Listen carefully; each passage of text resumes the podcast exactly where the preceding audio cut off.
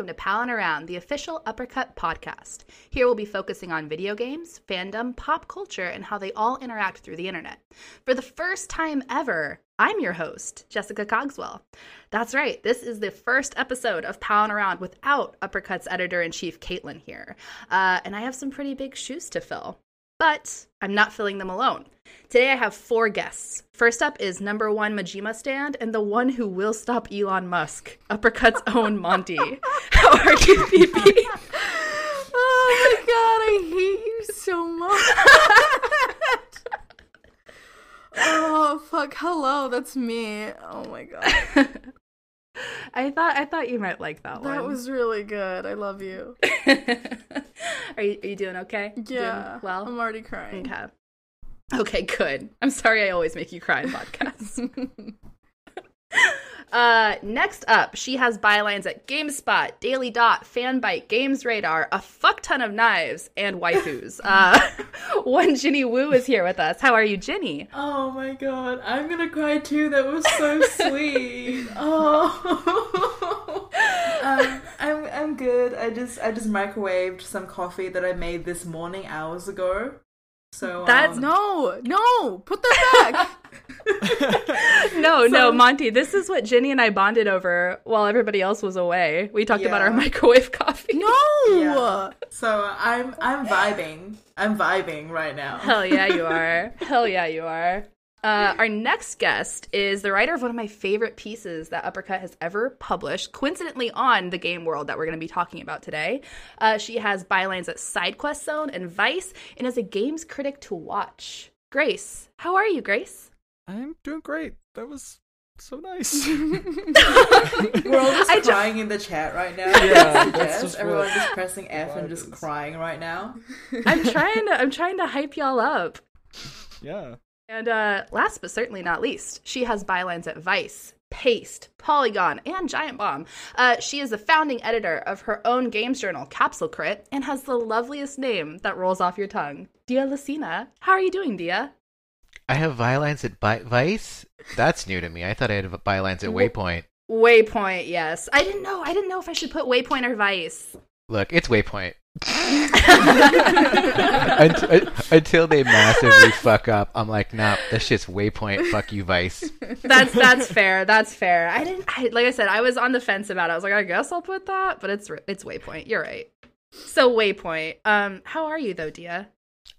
I'm pretty good. So today, myself and this all-star crew are going to be talking about the remake of one of the games that actually made me fall in love with gaming, uh, Final Fantasy VII remake.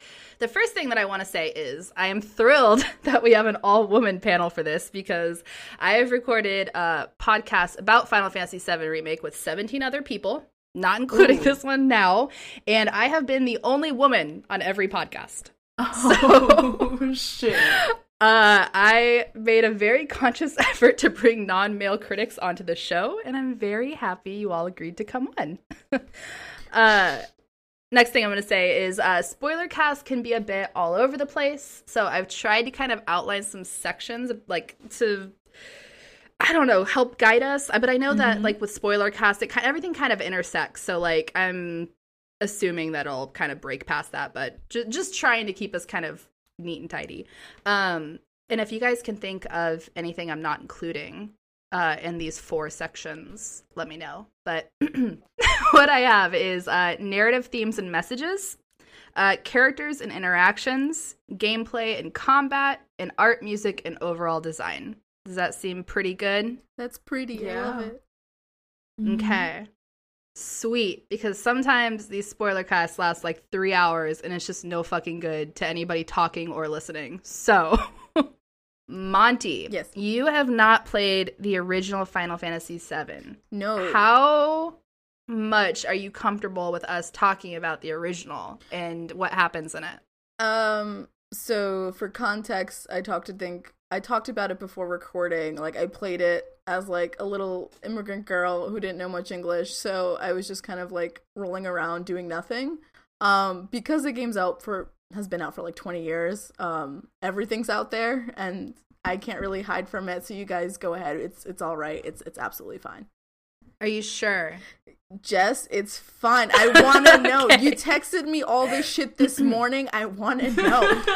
Okay, okay. I mean, Monty, if it makes you feel any better, the original local editors didn't know much English either. Uh, fuck yeah, True. solidarity. Yeah. I feel it. Um, okay, so for those of you listening, then everything is on the table. We're gonna talk about everything in remake. We're gonna talk about the original. Uh, so if you don't want stuff to be spoiled for you, uh, don't listen. Play play the games and then come back. Uh, so the first thing that we're gonna jump into then is narrative themes and messages of the game. And really, whoever kind of wants to start us off, whoever has something to say, uh, take the wheel. Okay, I want to come out hard off the gate with something because this has been on my mind for like Okay. the past several podcasts that I've had to listen to and all of the articles I've had to read about Final Fantasy Uh-huh. VII Remake. And this comes off of the thing about Monty not having actually really played the original. Yes. You don't need to play the original to understand this game. And in fact, the only reason you would want to do that is if you really want to go hard in the concept of canon and breaking canon. And if you want to do that, then you can't just play the original. You have to do the entire Final Fantasy VII compilation because all Square has done since the game was released, and I would argue even during the making of it, is completely break canon every single step of the way.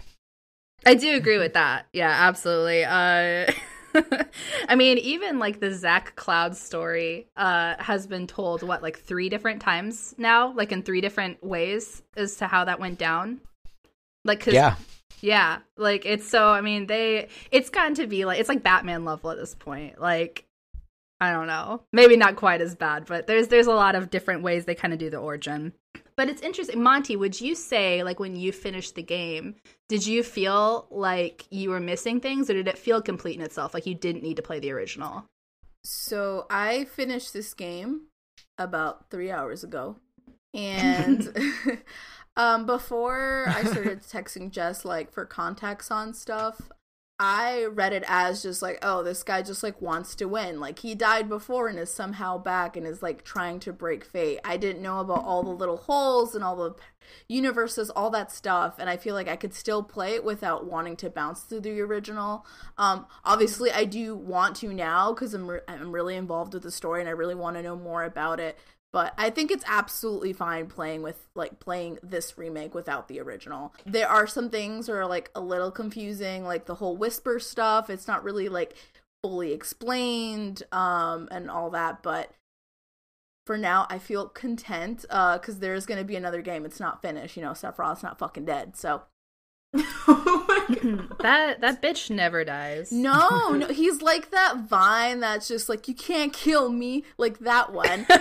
Um, yeah. but I feel like I can play this game, play the next one, and maybe the third one that they make, um, without having to touch like the originals. Um, but that's saying with just this one, who knows how the second one's gonna be and the ones after. Yeah, why? I feel like um, some of this game is doing, which I don't know if it entirely works for me. Um, but the game's interested in sort of the original game being sort of a sense of like trauma or history that the characters are like Mm-hmm. inevitably moving towards and then until you know they break fate and i feel like even though you don't necessarily know what the particular images mean knowing that this is like the first part of the series and like seeing the ending i think you get that sense right without having to know like exactly what happened in the last game Yeah, I agree with Grace. I straight up thought like with the trauma part, I thought like all these visions that uh Cloud was having was just like straight up PTSD. Like I was like, oh, Sephiroth's not really there. He just needs to see a therapist, like stat. Damn. yeah, yeah, I mean, Cloud. Just regardless, Cloud needs to see a, therapist. Yeah, Yeah, but I think like I pretty much everybody everybody does in that game. Um, what do you what do you think, Jenny? Yeah, for me it's interesting mainly because I I think perhaps a lot of my peers I think that reviewed the game maybe thought that we would be going into it getting like a, a one for one representation. So it would be like a a, a rethinking or like a reskin, I suppose, of the plot of the original when really I think it was always meant to be a reimagining And I think somewhere along the way they got really muddled within the discourse, and it led to some really, I suppose, heated gamer moments from people that were just like, "Oh, you know, this isn't like." One for one, the original plot, like you know, and the people were just irrationally angry about, I think, the elements, the disparate elements that were being introduced as part of the narrative. But um, as someone who played a lot of Final Fantasy XIV and does play a lot of Final Fantasy XIV, and um, is really used to Square Enix being like, hey, you know what's funny, guys? Mirror worlds, am I right? Mirror worlds where people can change destiny.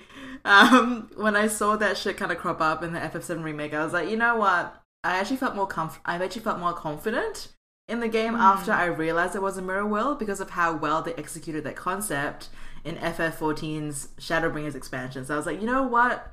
This actually makes more sense to me. I'm happier with it now that it's kind of been portrayed as this this alternate universe to the original. So uh I yeah, I enjoyed that. I enjoyed that bit very much. Ginny, since you brought in Final Fantasy XIV, what do you mm-hmm. think the odds are that we're going to have crossover universes with other Square properties in the upcoming remakes? Hmm. Honestly, honestly, fucking high. I think it's fucking high. Like, let's be real. Like, it's it's fucking high. Let's like let's just see how well shit like the the near crossover is done for FF14, right? And like they have Dragon Quest crossovers all the fucking time. Monster Hunter was a huge crossover, and it still is. Like, I think that what Square has done with FF7 remake has just I think left the door wide open enough to, if not incorporate other franchises, at least pay tribute in like huge Easter egg form to a lot of them. And I think that might actually be a selling point going forward for the game that it's now completely gone off the original FF7 rails. It's now free to be its own beast in a way. Like it can be informed by the legacy of the original game, but it's very much, I think, like on its own trail now. So I'm looking forward to seeing what happens there. Mm-hmm. I actually felt the same sort of relief as Ginny. Um, when I started playing Final Fantasy VII Remake, I was like really unhappy. Yeah. like I hated it at the at the very beginning. I was playing this and I was like, this just the vi- it doesn't feel right. It doesn't. There was just something about playing it. Just didn't feel right to me. And I ended up looking up the spoilers for the end because I was like, I. I don't know if I want to keep playing this. Um, I'm kind of down on it, and I don't want to like play something that's just gonna bring me down. Um, but then I looked up the the ending, and like for the first like couple minutes, I was like pissed off. I was like, "This is stupid. Like, why why are they doing this? Why why are they doing this whole multiverse thing? Like, I I don't know how I feel about it." And then I like sat there for a little bit longer and I was like, okay, actually, that's kind of brilliant and it kind of works. And it's a way to make this game without like necessarily stepping on the original or or like oh, you know saying like oh well this is just that one but prettier. You know what i mean? It's like a way of saying like okay no we're not it's not that game but this is something that runs parallel to it. And i think it's hmm. i think it was a good way of doing it I was just wondering if they, if we think they're going to attempt to like unify the timelines by the end of this, because like I've seen you know some reports that they've said like the next installment is going to kind of quite closely follow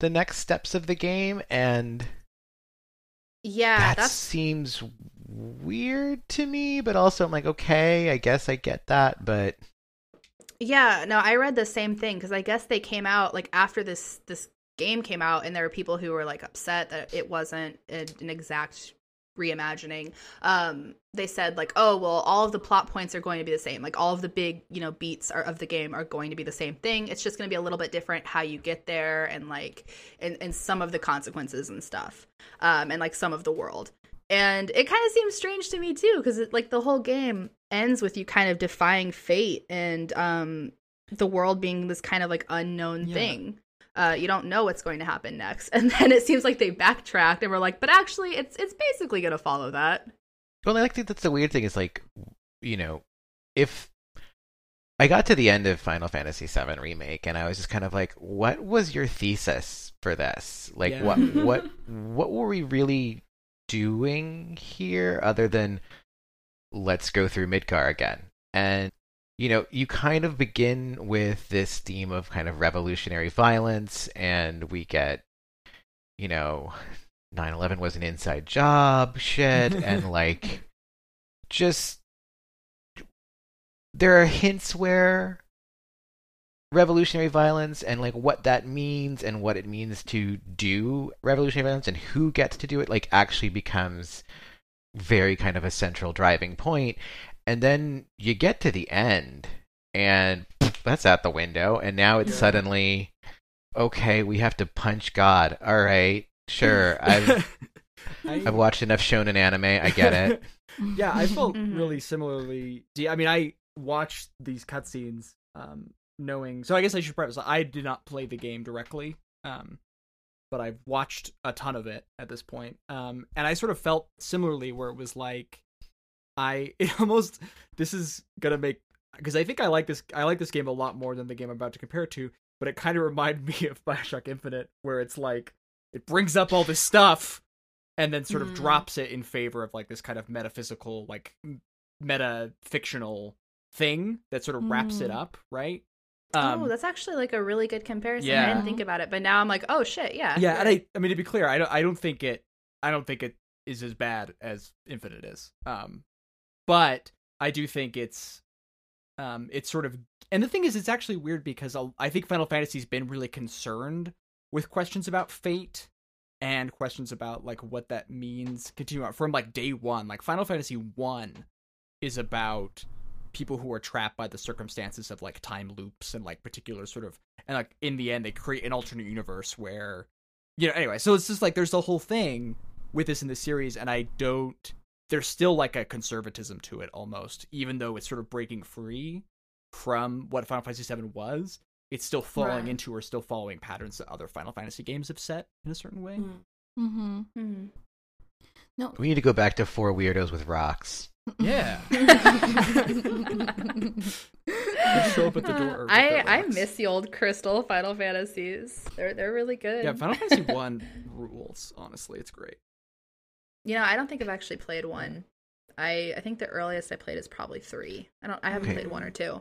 Well, one is incredible, and you should play it, and you should probably play the like vaguely remastered one.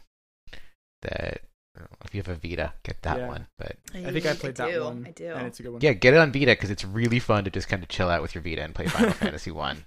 maybe maybe because that'll be in my. It's four weirdos with rocks. That sounds perfect. Show up into town, and suddenly they're legendary heroes, and shit gets timey wimey. That's that's the uppercut story. Just four weirdos with rocks. Four windows with rocks. Even though there's five of us. It's because it's Oh. it's you start off as four weirdos with shitty rocks, Nice. and then your rocks Um, get cool. But like, yeah, I don't. I just, I don't. I never. I got to the end and I never really felt like there was kind of a grand sense of narrative stakes, or even that we were really setting up narrative stakes for the Yeah. next game. Beyond, Mhm. okay, well, we get to the end of it, and it's like, oh, look, the future is open and it's scary. Okay, sure. It's honestly, it's one of those like based off of the interviews leading up to this and kind of the back and forth and like this is a reimagining and then you know Nomura kind of being like or is it like you know at the end of everything Yeah. like there was that it, was weird because it, it was just really hard for people to kind of like know what was coming and it led to you know like what Jenny said earlier like kind of that anger um I really feel like they should just stop talking about it.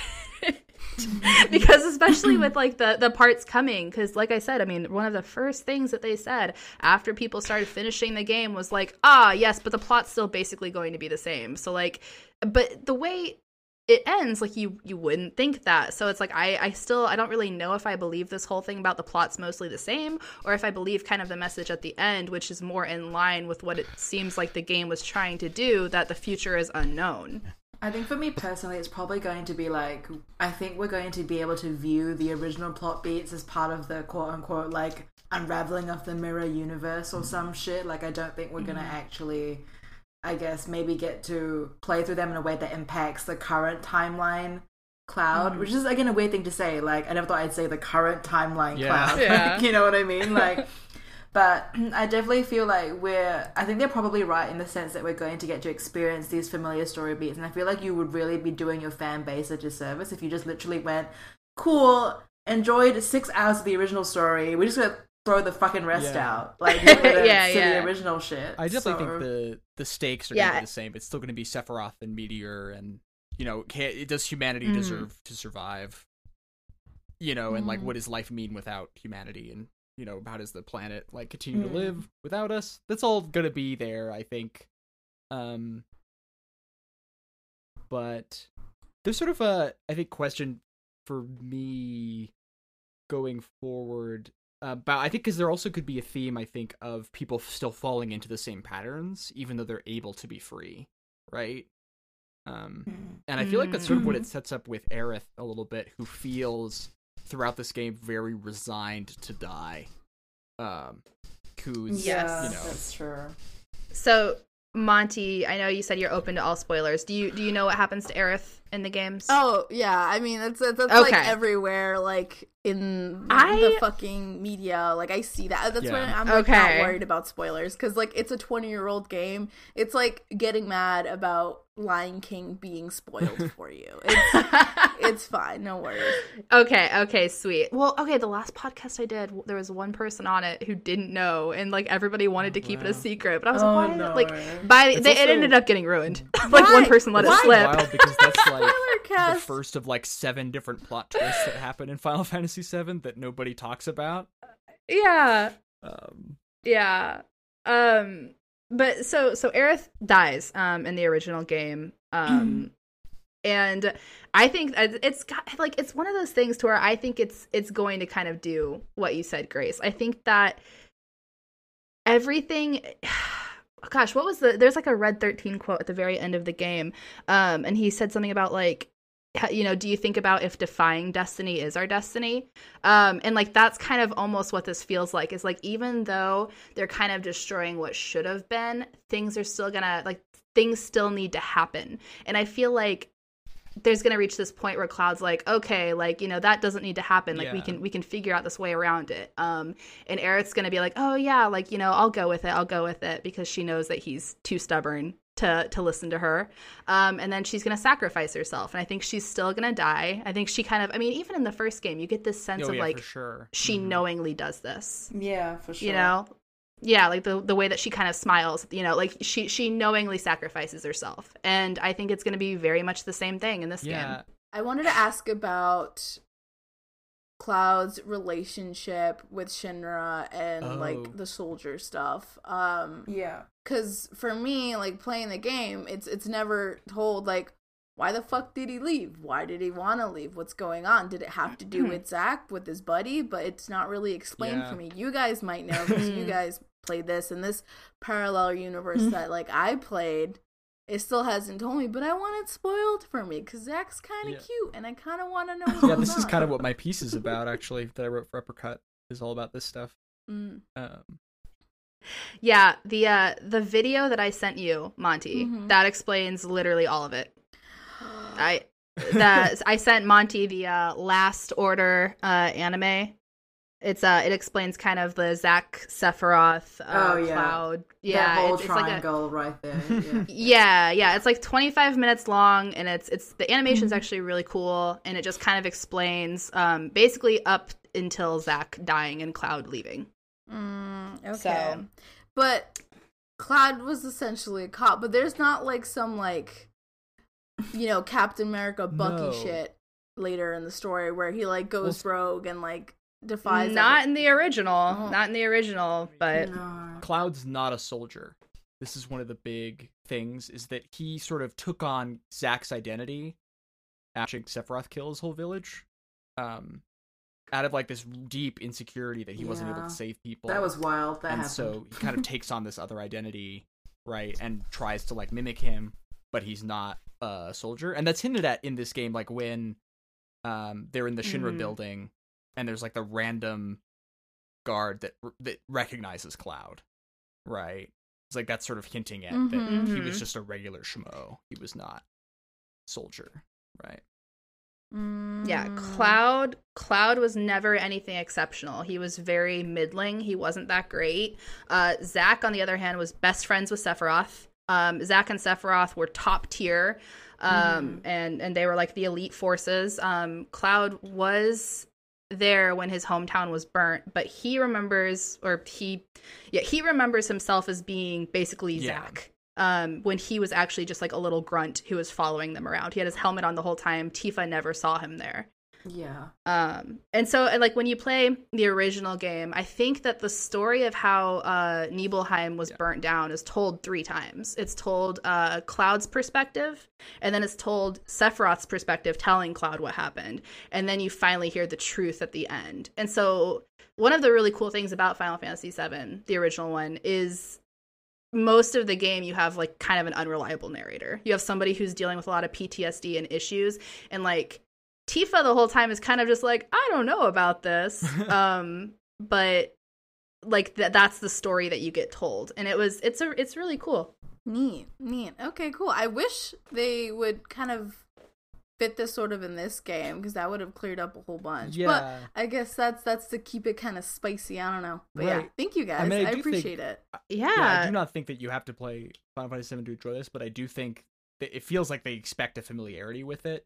Um, Mhm. that I wish they Mhm. did not. I wish they like gave gave a little more avenues for like background information or sort of Mhm. abilities to like Mhm. read these images that they show. You know, I completely agree with that. Like I don't think you need to, but there are so many moments where I'm like, if you didn't know, like that would be kind of weird. Yeah. Like even when uh this the plate drops and you see Cait Sith. I mean, Yeah, Like, that's true. I think that's just kind of somebody- comical anyway. yeah. Well, it was it was weird anyway. And then like I saw somebody tweet like, why the fuck was there a cat? yeah. No, it's like you wouldn't know. yeah, You you would know? have no idea. You'd be like, why? Like, why Yeah, was there just that like, cat there during this tragic moment? Yeah, so I looked it up and I'm like, oh yeah, the cat with the crown. I was wondering that too, but I also played that part at like 3 a.m. and thought it was just me, you know, having a moment.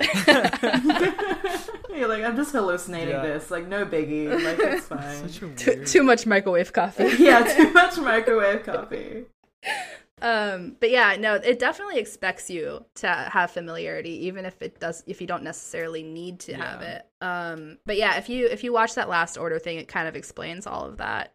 Cool. Um, Thanks, guys. and i'm yeah and if they so if if it starts in the same place that it would start if it were following the original uh the next place that you're going to go to is like this little to- town called uh Kalm and that's the town where cloud tells the story for the first time so it might open up with cloud telling everybody what happened cool. Cool. It's weird that's not in this game though. It, it, it is Yeah, weird yeah Yeah.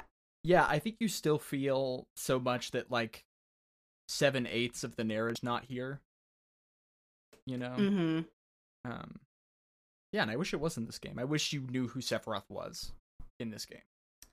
A- apart from being like, I guess, like a sexy cat Yeah. boy that He's wants to yeah. fuck Cloud. yeah, Like- he's a cowboy. Thank you, Jenny. It's the eyes. For me, it's the eyes. It's like the he looks like he looks like a cat boy, and it's just the way that he kind of appears. Like you know how cats appear when like you don't really want them there, but they're like, "I'm here for attention," and they just show Oh, up and yeah. they're like, "Hey, bitch." No, Pay me some fucking attention, and Cloud's like, "Not again! I just fucking fed you, mate." And then someone's like, "No, actually, I'm right back, bitch. Time for more liver. Let's go, let's go." Like it's Somebody just, he's always there. is uh, i beg of you please draw cloud sleeping and sephiroth kneading on his chest Yes. Oh my god. I'm making a poll right now. Is Sephiroth a cowboy? yeah. Sephiroth is absolutely is definitely a cat boy. Like it's just like the it's the way that he keeps his hair. I feel like you know he grooms himself constantly. Like you Oh. just get that vibe. You what get that shampoo vibe. you use? I need to know. What conditioner? Right. Oh, he uses vanilla. He uses vanilla and rose hair products. I know this. I looked this up. I looked this up because I'm working on an article where I do his hair care routine for a fortnight. So I looked this shit up. Okay, he uses vanilla and rose, and like he likes to have apparently 13 different natural scents and oils in his hair care products. Now that is too bougie for me. I can't afford that shit. So I just went and bought some like vanilla and rose store bought shit from the grocery store. Was like, this will be fine. But that's his routine. Oh my god. and his the face routine is all lush Oh, all yeah. organic It, has gotta be. It's like a 12 step routine, like American Psycho's routine, but with only lush products. Like, that's what he's doing. Yeah, I my can sephiroth is just uh Oh, go ahead. Patrick bateman uh catboy Yeah, Oh, exactly. I mean, I could easily imagine like some Shinra person like knocking on the door and being like, "Sephiroth, we gotta go do the mission." He's like, "Wait, no, I gotta finish my you know, I gotta do my eyebrows. Yeah, he's Yeah. got like three soldiers like blow drying his hair. Someone Yeah, like, exactly. What's that like microblading his fucking eyebrows or something? Like Sephiroth definitely does microblading. for sure. You know what I want is I want the spin-off game of Sephiroth uh, at the Honeybee Inn. oh my god. That's what I want because I feel I do like they would that. vibe. yeah, that's a vibe for sure.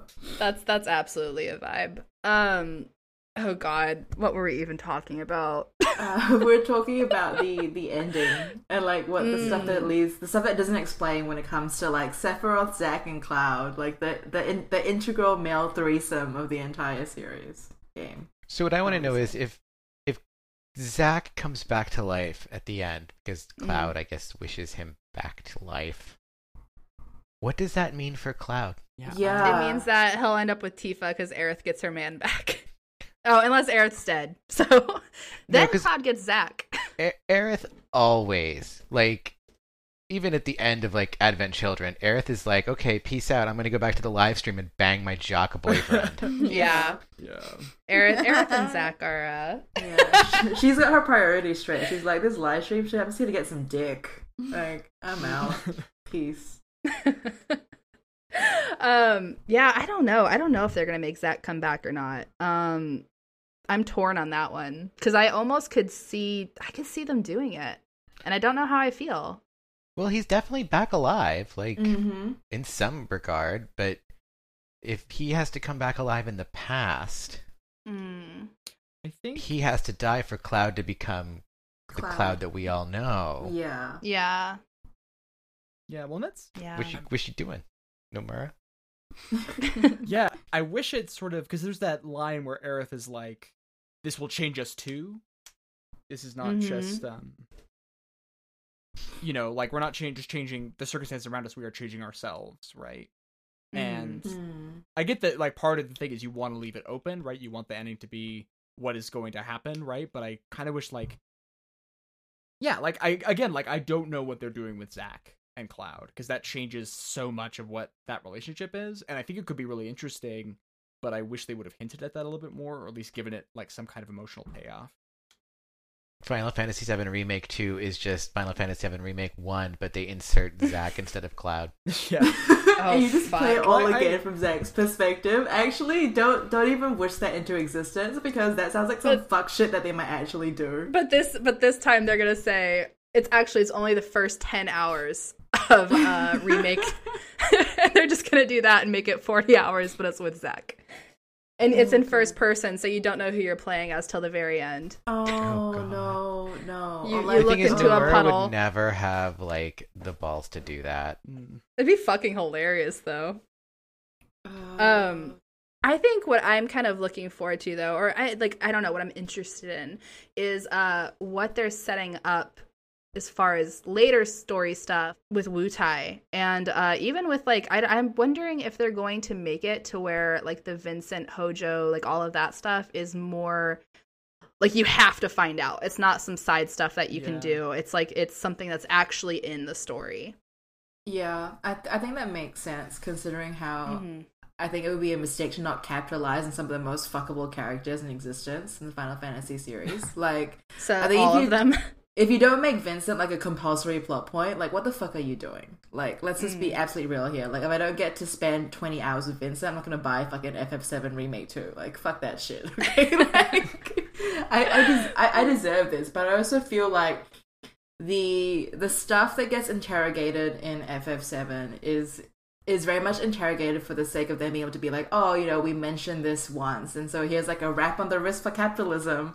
Here's a rap on the wrist for being an asshole to poor people. Here's like a rap on the wrist for being, you know, like it's like Mm. I just feel like the way that they deal with the political stuff that I think made FF7 very like compelling for a lot of us growing up, or maybe even like formed how we view things like environmental activism and stuff. I think Mhm. they included that in FF7 remake just to check a box, and it would be kind of, I guess, I think difficult for me to imagine a world whereby they don't just keep going with the most shallow representation option with the next part of the remake.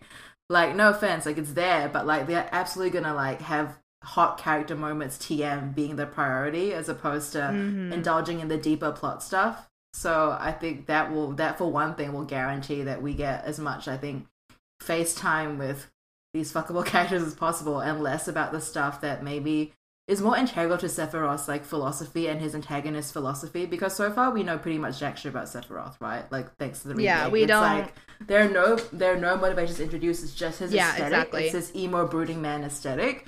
And I don't think that remake is very interested in, in interrogating that any further, nor do I think it will with the second part of the remake. Like, I think when you have the whole, oh, like the real villain here is destiny and fate, you kind of trivialize what Sephiroth stood for as an antagonist. And that's one thing that I worry about with the upcoming remake in particular. No, I completely agree. I was just waiting. I was waiting the whole fucking time for them to make like like to get to the end and for them to make Barrett like a centrist and be like, Oh, "Oh no. yeah, may- maybe what we were like what we were doing was bad." To I be was just fair, that fucking kinda waiting for it. in the original. There's a part in FF7 where Barrett's like, "Oh, maybe we were doing the wrong thing," like Mhm. late in the game. Um, Mhm.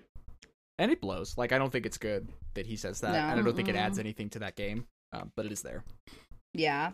Yeah, later. Yeah, I mean it's it's on the airship or something, isn't it? I think I Yeah. I remember him saying that. Yeah. yeah, it's like one line towards the end, so Mhm. I don't feel like it has as much weight as that first like six hours of them just like killing people does. You know, but it's still there. Yeah, later when we go into characters, because, like, as much as I am thirsty for a lot of characters in this game, Barrett is my favorite. And I had, Hell yeah, he is. yeah, and I had a lot of thoughts on, um, on that scene in particular, talking about Grace. But we can talk about when we, like, dive into characters and stuff later. Um, I guess then what? So okay, I have two more things I want to hit on, and then we'll probably just move on to characters. Um, and Yeah. one of them kind of even merges with it. So, the first question: What did everybody think about the pacing of the game? Sucked. It's terrible. Yeah. Is something. Uh, yeah, way too much time spent with like Tifa and the original bit. Way too much time spent like shepherding Aerith around her own fucking hometown. Like, and um, not enough time with the with the other set pieces, and also too directed when it came to uh the um the exchange um and the whole like honeybee sequence. Like, it was just I don't know. It felt like the game was really trying to give you a a variety of, of locations from its very very short chronological time period but it didn't really give you it was such a directed exploration that i really hated it and it made the shitty pacing more obvious i feel. Like being shepherded very very clearly from one end of a town to another or being like mm. oh you know if you don't finish the side quest you can never come back to it. Did you know that you should do the side mm. quest and then you can never come back to it? Like the- these really mm. weird very obvious i think like in narrative cues just made the game world seem very closed and it made the shitty pacing stand out more to me because I felt like I was physically being shunted from narrative bit to narrative bit and I found that bit not very enjoyable. Yeah, it's weird because like I I I, I would want more, like give me more of like what life is in the slums and what life Mhm. is in, in the wall market and things Yeah. like that. But the way they did it just like it sucked. Yeah. Like Mhm. yeah, I would like to spend like let me spend a couple hours wandering around, you know, the slums with with Aerith and figuring out like where she lives and what her world is like. But it's so the side quests aren't very interesting. They don't really add anything to the world and it's fine if we want to slow down time there, but Mhm. then when we're having to sprint back to like you know sector 6 and like or you know we're like whenever we're having to sprint the game then still keeps throwing in these like slow down roadblocks where it's just like Mhm. this is supposed to be a rush and we're taking just the same amount of like lackadaisical approach to it as we did when okay this is a time when we can wander around the slums and get to know things and you know tifa is introducing cloud to get her deadbeat boyfriend some jobs like the the- yeah. the, the pacing actually i feel like never really changes it just they kind of fluctuate the stakes at times hmm It's it's very it's it's like it hits the brakes a lot, Mhm. and momentum is just kind of killed. Um, and I think one of the things going into before I started remake is I kept thinking like, oh man, they're making like the Avalon yeah, Avalanche what Avalanche team like much bigger characters, and you're going to spend more time in the slums. It's gonna hurt so much more when that plate drops, like, and it's gonna suck for everybody because everybody's gonna fall in love with these characters. And like to a certain extent, yes, but also I just feel kind of what Dia said the side quests weren't like these heartfelt like get to know these people get to know this place it felt more just like this is a side quest make sure you do it you can't do it if you if you go forward No, and like it's weird because like a perfect example of this is so you get all these side quests in the first slums and like fine, sure, whatever, go find cats. Ugh. But like you don't get more of Jesse until it's Jesse's mission, you know, Mhm. into like topside the plate at the Shinra factory or warehouse. And then you get a lot about Jesse. And that's a really great section mm-hmm where you actually kind of begin to like really understand Jesse and who Jesse is and what Jesse was motivated by and what she's actually interested or not actually interested and that that's what the game needed more of. It didn't need go make deliveries for people or go kill an animal that's loose in the slums because oh look, see sometimes monsters get loose in the slums because of Shinra. Meh. Yeah I think the one time that stuff worked for me, and admittedly, this was also watching it in like a truncated version of it, um, Mm. is after the plate falls and you're sort of seeing this wide array of reactions and people sort of like dealing with this, you know, traumatic event that's happened, like the citywide thing.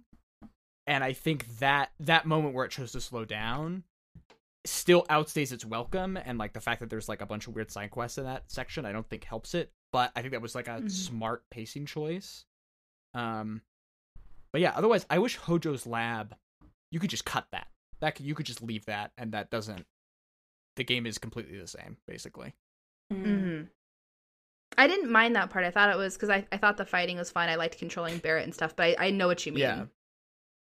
Like it, it doesn't need to be there. Um I do think, however, getting to actually play as Aerith um, when she goes to get Marlene um, and kind of and bumps into a song and stuff like that. I think that that was a good addition. Yeah, I agree. I I really did like that. Um and then so the second thing that I was I wanted us to talk about was actually what Dia started talking about, which was the Jesse uh chapter. And because I think that we talked a little bit about how I guess Ginny, you said it touches on things like class and capitalism and then kind of backs away. And I think that the Jesse chapter was one of the best ways that they talked about class in a not necessarily this very explicit way. And also helped us get to know a character that was originally just, you know, kind of like this little side character in the first one. Um, and it was a really good moment in the game for me. Um, what did what did everybody else think about that? Um, I liked it a lot, and it's something again tracking to what Dia said and also what you just said, Jess. Having these stories of these side characters that you see and interact with, um, especially like you're going to like death missions with, um, was really really Mhm. nice, and I wish there was more of that. Um, I'm a person with any game who doesn't really play side quests until the end of the game anyway Mm-hmm. so that wasn't really an issue of me for like pacing and stuff because I, I did i think a couple of missions in the sector and i just like couldn't do it i was like these these are boring i'm not i did too, and that was that but i wish we saw more of wedge and like what his life was like and also more of biggs and what his life was like and like thank god for the ending because i like screamed but I, I I don't know why they didn't delve into that. They didn't push more for like story because I feel like with this remake again, I'm not like original uh fan or whatever. I, whatever gamers like to call it. I don't fucking know. I I don't understand why they didn't dive into those stories more because I feel like everyone would have liked it, which is really confusing to me. Because Jesse's story was so cool, and I was like, okay, so what the fuck's Biggs's story? There's like touchings upon Biggs's that like works with the orphanage, and then like Wedge, who's just really into animals. Like I I don't like what I need more of that. I I, I don't know. No. I, I wish Yeah. there was more. I wish there was more. I think that's sort of the thing, and I think this is um, the advantage of this game is the character writing, generally speaking, Mm-hmm. um, is really strong. I think throughout, and it helps also a lot that the localization of the original seven is is rough. Um, and so you get i think really like versions of these characters that feel articulate and fleshed out in a way that they never have and because also the camera can be intimate in a way that it can't be in seven in the original seven right Mhm. um, Yeah.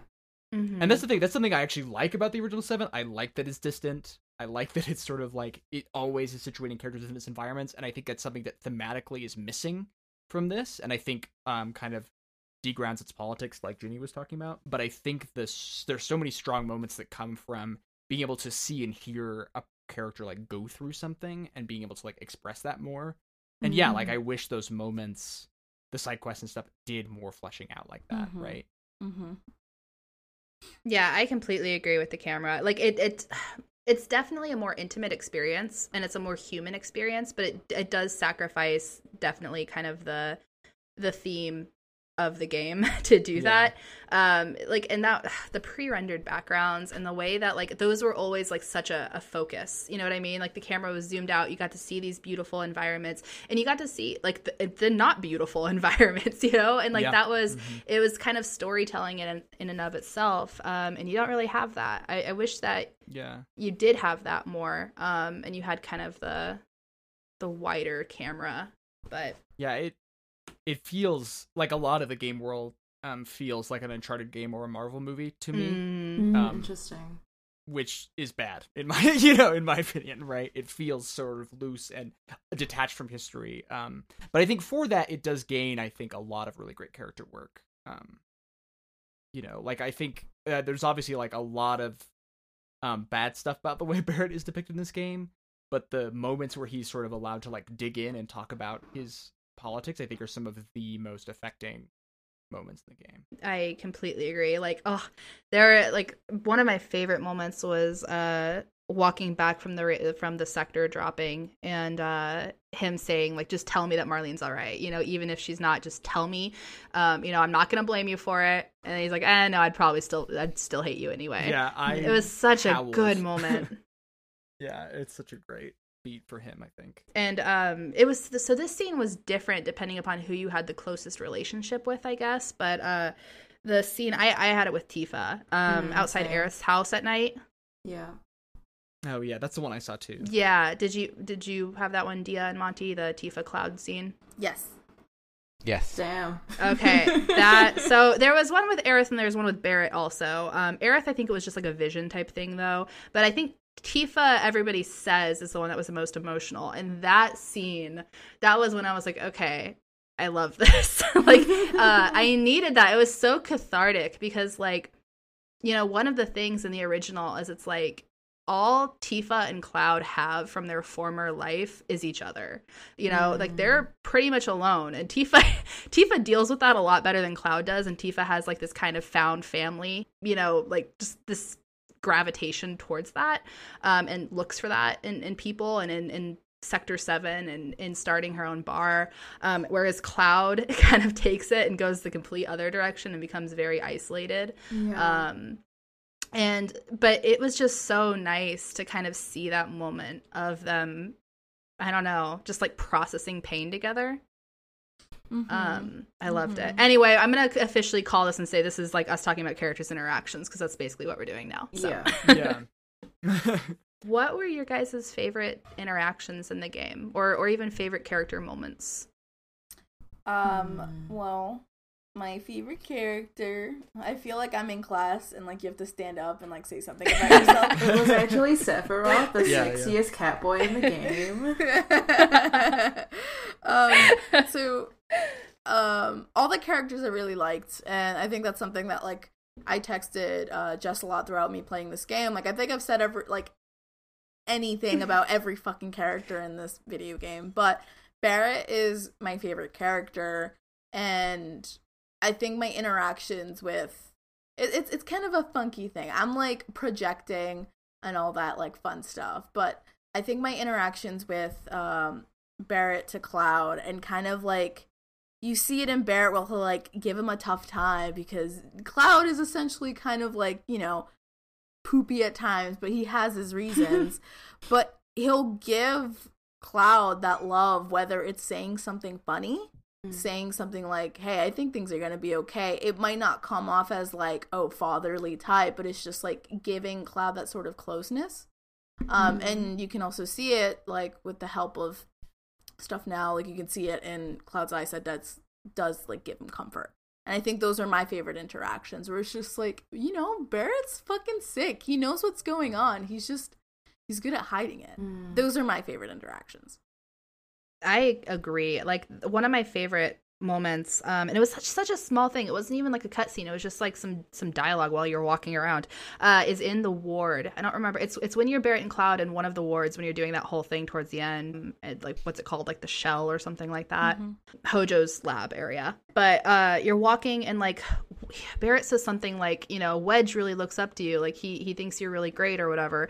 And cloud just like oh you know and barrett's like he's not the only one. You know just like this little kind of subtle thing. And cloud is just like oh you know it's it's just this little moment but it's it's so sweet. And it's just it's kind of you know barrett just being like chin up. Like you have people who like you. Yeah, and it's very it's very it's in a very like just dudes being guys kind of way. yeah. No, it's, just it's just weird. that- two dudes chilling in a hot tub five feet apart because they're not gay. Like it's weird that Barrett really is the emotional core Mhm. of this remake, and that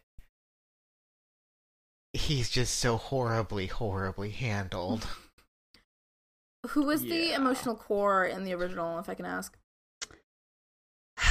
I think well it's hard because I feel like the emotions are second to to maybe kind of the overall themes and that, like this this one definitely feels like a more intimate personal experience. Yeah, Um, I agree. but it's weird because Cloud even though he's the protagonist, he never really feels he's not like the everyman. Um I feel like Barrett in both is kind of more of the everyman and somebody who you can see yourself in because like he really just he just gives a shit. like he, he cares and like he cares about his daughter. He just wants her to grow up and have a happy life. He cares about his friends. He cares about the planet. Like he's I, I'd say he's always kind of that emotional core. But maybe in the original, I almost want to say Tifa Mhm. might be more Mm. That that might be what I would lean towards because Tifa kind of feels like home in the first one and even kind of in the second one too but Yeah, for she just kind of seems like that tie that brings cloud back down Hmm.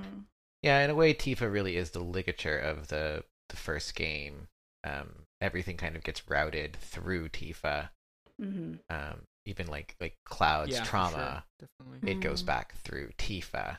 Um, I mean, So- it reaches like in the first game. Uh, there's a point where like you're literally it's Tifa and Cloud in this sort of like subconscious like space that's all green with floaty rocks, and it's literally Tifa. It's That it's so good, but it, it's it's So literally good. Cloud. Sorry. Cloud is like, oh yeah, and then this happened, and he's he's going through these memories, and Tifa's there, and Tifa's like, but it didn't. And how Mm. about like didn't didn't this happen instead? And like she's the one who kind of like undoes the knots in Cloud's brain. Mhm. And I mean, even when when Cloud, because at a at a certain point in the original game, Cloud is no longer the party leader. Cloud it has a mental break, um, and so Cloud is gone, and Yeah. he's he's like in a wheelchair in in some town. I totally forget what the town's called. Um, but like that's where he is for a while. And Tifa is is the game's protagonist. Um, she's the one who's in charge, and so so to me, I guess I would always see in the first one Tifa as kind of like the core leader or or I don't know emotional support beam. I don't whatever you want to call her. Yeah, I, I, uh, following with Grace is saying, I know everyone says that like Barrett's really bad, Barrett's not like written well or like handled well. I know with the original, people said there was like some really awful issues with like race and like stuff, but in this one, like I, I see some issues, but not like enough for me to be very angry. Mm, okay. So I, What do you- I, would like to hear like your guys' thoughts because I hear a lot, but like I, I don't understand, and that's maybe because I don't know. Yeah, I guess Dia, did you want to kind of explain that or, or your thoughts and feelings on it? I mean, I, I mean, what? Okay, they gave Barrett straight hair. His hair Yeah, is I mean, his body hair is straight. Even. Oh, It's- yeah. it's- Yeah. It's just absurd. Mhm. Yeah. Um, let Barrett have a high top fade. oh. Um, but like, they do a lot like his voice acting direction is fraught at the very least like it is the Mhm. pulling on every single blaxploitation trope Mm. in terms of vocal performance that it could possibly Mhm. um and then they really do kind of sell him like yes he gets these great moments where he gets to be mr you know revolutionary violence and then like but then and like you know he gets to be a good dad and things like that but they also make him like kind of the you know comic relief where he's like really kind of dopey Mhm. and Mhm. like really just sort of like performatively goofy for no reason and Mhm. like Yeah. you know then there's the thing about making Garrett Barrett the tank and like very clearly making him the tank where you know uh, in 2020 it's a little bit difficult having you know the large black body being the Right. Yeah. the, the sponge for violence Mhm. Mhm. Mhm. it's just kind of like a little weird Well, I think there's a No, lot of like valid. it's just you know um stuff with that. like there's just like there's so much that's really well done here and it's just a shame that it's just like if you had just like just thought a little bit harder about this then you really could have had like a standout character that like we could all rally behind and be like yeah this is how you do it Mhm. Yeah, no, I think that's well, this is something that frustrates me about Barrett. I think both in the original and in this is how much interesting and like really like we haven't even gotten to like Barrett's backstory and like which he kind of hints at in this game only a little bit. That's really compelling and powerful stuff. Some of mm-hmm. my favorite stuff in the original game. But it yeah, but like this sort of the way he gets sort of treated, yeah, as as Dia said, dopey or silly i think really sort of undercuts him in a few key moments and it feels yeah it feels cheap in a way that is i mean yeah like it's it's racist and it's really frustrating i think No, Yeah. and that, that clears up a lot go- now. I, I totally understand now. Thank you, both of you.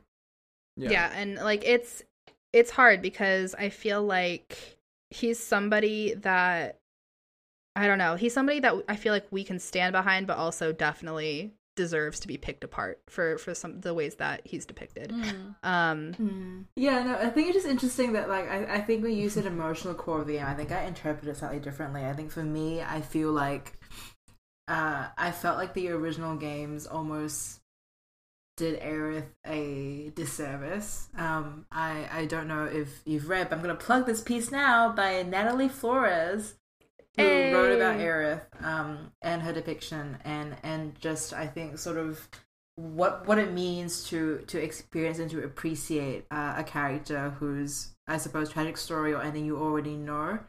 And and I feel like in the original game, Aerith is the emotional impetus, and she's almost used and abused by the narrative, um, and kind of Mhm. cheapened in a way. But I always found her to be the emotional core of the game for me just because even when I was playing at a young age, it just felt so manifestly unfair that that, that was her role, her preordained role in the game. And when I came into playing the remake itself, I admittedly I think fell in love with Aerith a little bit more. Um, when at first I used to, I think my reaction when I was younger was, oh, like you know, this game didn't give this character like the time of day, and I had a lot of discourse I think growing up around Aerith as like a, a almost like a Mary Sue type character because I was very misguided, um, and also not very not thinking very critically. But I think that what the remake has done uh, very effectively is, is give Aerith uh, a purpose that feels more like her own. She feels less like a tool, and I know that she's resigned to her fate, and she acts in that way, and she's still animated in a way that makes the viewer go, "Oh, like she knows something more. Like something is gonna happen." She's still got that self-sacrificial nature. But I feel like what remake has done is is, is really, I think, make it more believable for for Aerith, uh, I suppose, uh, potential passing or actions to be the emotional hook of the game the way that it originally was designed. So, um, yeah yeah. Yeah, I definitely I think because like, you're right. Like in the original, Aeris really is she's the objective correlative, Yeah. which like I mean she's the object around which the story is encapsulated. Like literally, just you know, she becomes the beam of energy that literally saves the world. Mm-hmm. like mm, Yeah, I mean, she's basically she wears the holy materia in her hair, like on her person, and basically that is her. She is Yeah. like she's kind of represent like a representation of like of that, you know. Um, so yeah, I agree. She she feels a lot more human and a lot less um the the innocence and the and like I don't know, less of like a I guess a concept and more of a person because she felt like the innocence that had to die in order for Cloud to have the motivation to move forward and like into care. Yeah. Um, yeah, exactly. you know and and one of like god and this makes this line always makes me sob like a baby um in the original game uh whenever she's killed uh cloud just kind of holds her and he's like you know i'll never get to see her smile again. I'll never hear her voice. Like i don't care about the planet. I don't care about what you're doing. Like you killed her. Um and now like if slash when that happens like you actually you have this girl who who is with you and who you heard laugh and make these like silly jokes and like the silly high fives and you know all of this stuff. And i think it's gonna hurt a lot more. Yeah, for sure. though they really did give her the extremely strong white girl energy in this one. oh yeah. They totally did. Like Um, just the sequence where she's just like, I love the people here and their lives and their tragedies. Live like the people of the slums, Yeah. and it's just like Yeah, that was a really weird, oh, weird moment. You're I that think. white girl.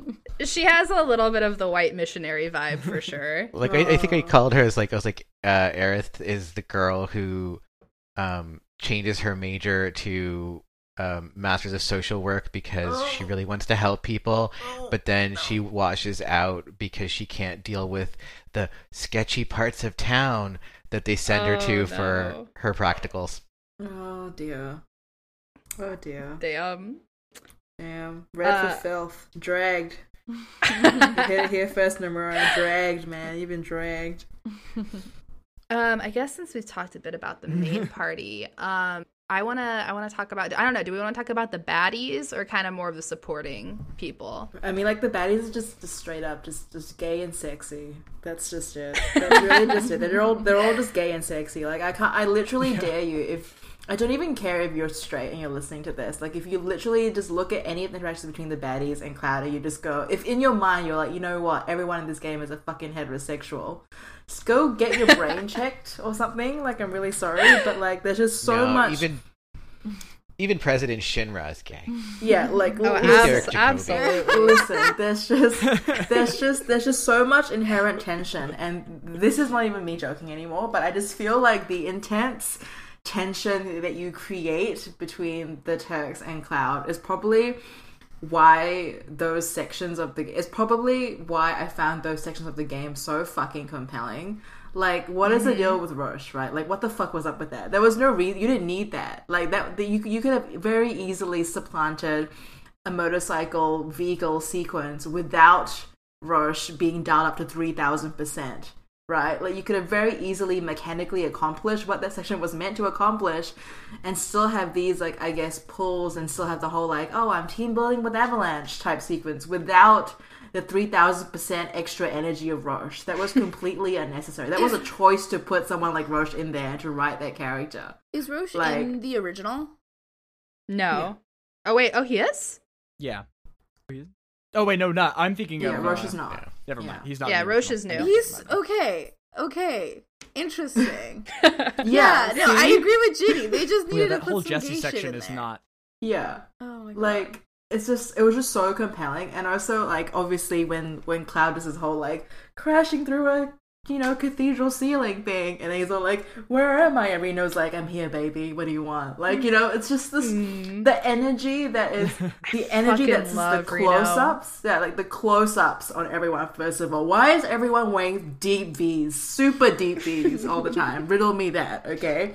Why is everyone talking about riding or like pushing it to the limit like what is what the fuck is happening here? Like this is very very deliberate. Like it's to be deliberate. There is no way that you are creating a whole new character like Roche, giving him all that fucking screen time and being like trying to push to the limit or like you're my only opponent. Like all these anime animes enemies to lovers type dialogue is compelling for a fucking reason. Like it's creating character tension. And character tension whether or not it's fucking gay subtext or not, I think that is where FF7R shined the most for me, and it was in having these baddies clash up against the good guys on the main party that made the game the most compelling. Yeah. Well, it's like even even at the end with Sephiroth, like writhe for me, like stuff like that. Like I want to see you beg, like all Yep. of these things. Yeah. It's just like holy shit. Yeah, it's like yo, it's like, are you really alone here, dude? It's like, come on, like save that shit, you know? The the kitty just wants to be fed. So No. I did just look up Reno on Google, and I think his um he has like two more buttons unbuttoned in remake Mm. as opposed to Advent Children. Yeah, So like that's a deep V, baby. That is the deepest V I've Yeah, seen in my really fucking is. life. I was shocked by how they did Reno, to be honest. Um, because okay, in Advent Children, Reno becomes like a goofball. He's he's like stupid. He's not taken seriously. Like at one point, he like tries to fight Cloud, and Cloud like locks him out of a building, and he's like, "Hey, I'm still here." Yeah, you know like he he's such a goofball and so i kind of imagined since nomura worked on that i was like oh like reno's probably gonna be more of a goofy character and he's like fucking feral in this game He's hot. like no i like them. i like what they did but i was not expecting it yeah. It is. all. It is a big tonal 180, but I feel like the the way that they ramped those up, and I guess we can also at some point segue this into the supporting cast. But everyone feels, for lack of a better word, edgier. Like Mm. everyone, they just dialed the edge up on a lot of the original characters, and and to be honest, Yeah. that was enough to make it, I think, feel like a fresh coat of paint. Yeah. mm-hmm. I think it's funny, Nah. like, you know, think about like, like Jessie and how you know the the standard read on Jessie now is that she is just so fucking thirsty for Cloud, um, which I I disagree with, but um, like yeah, they really have just turned kind of everyone up, which you know, of course, that means that Wedge is now just exclusively an ambulatory fat joke Um, and and Biggs is what why is Biggs? Ah god, I can't remember the voice actor who does him, but just Biggs. Just like Biggs is just so trying to be horny, it's it cracks me up every time. Is Biggs a virgin? Is Biggs a virgin? yeah, that's Monty's entire takeaway.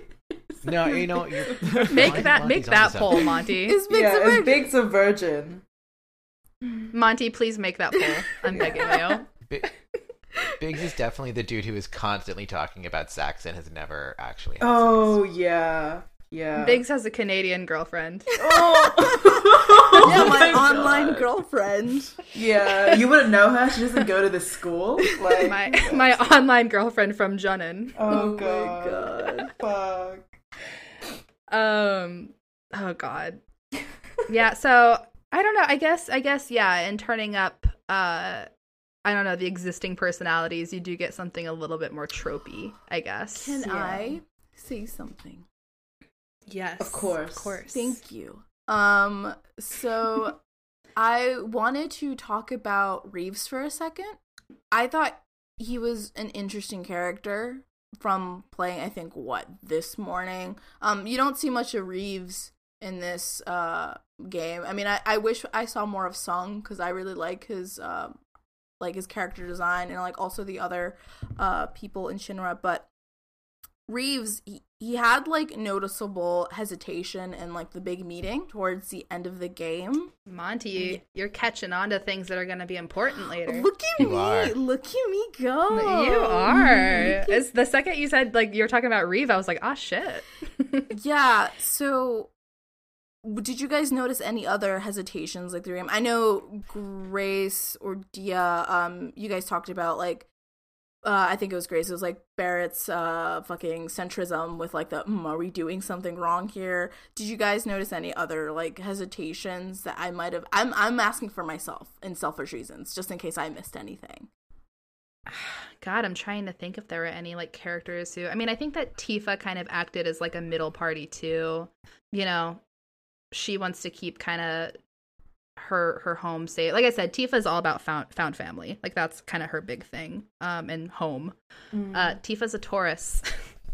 Oh my god. Uh, I hate you. That's that's what I know. That's Sorry, my what, stupid what does that mean exactly? Explain it for people that aren't No. super into astrology. I want Oh no, Tauruses are just known as like.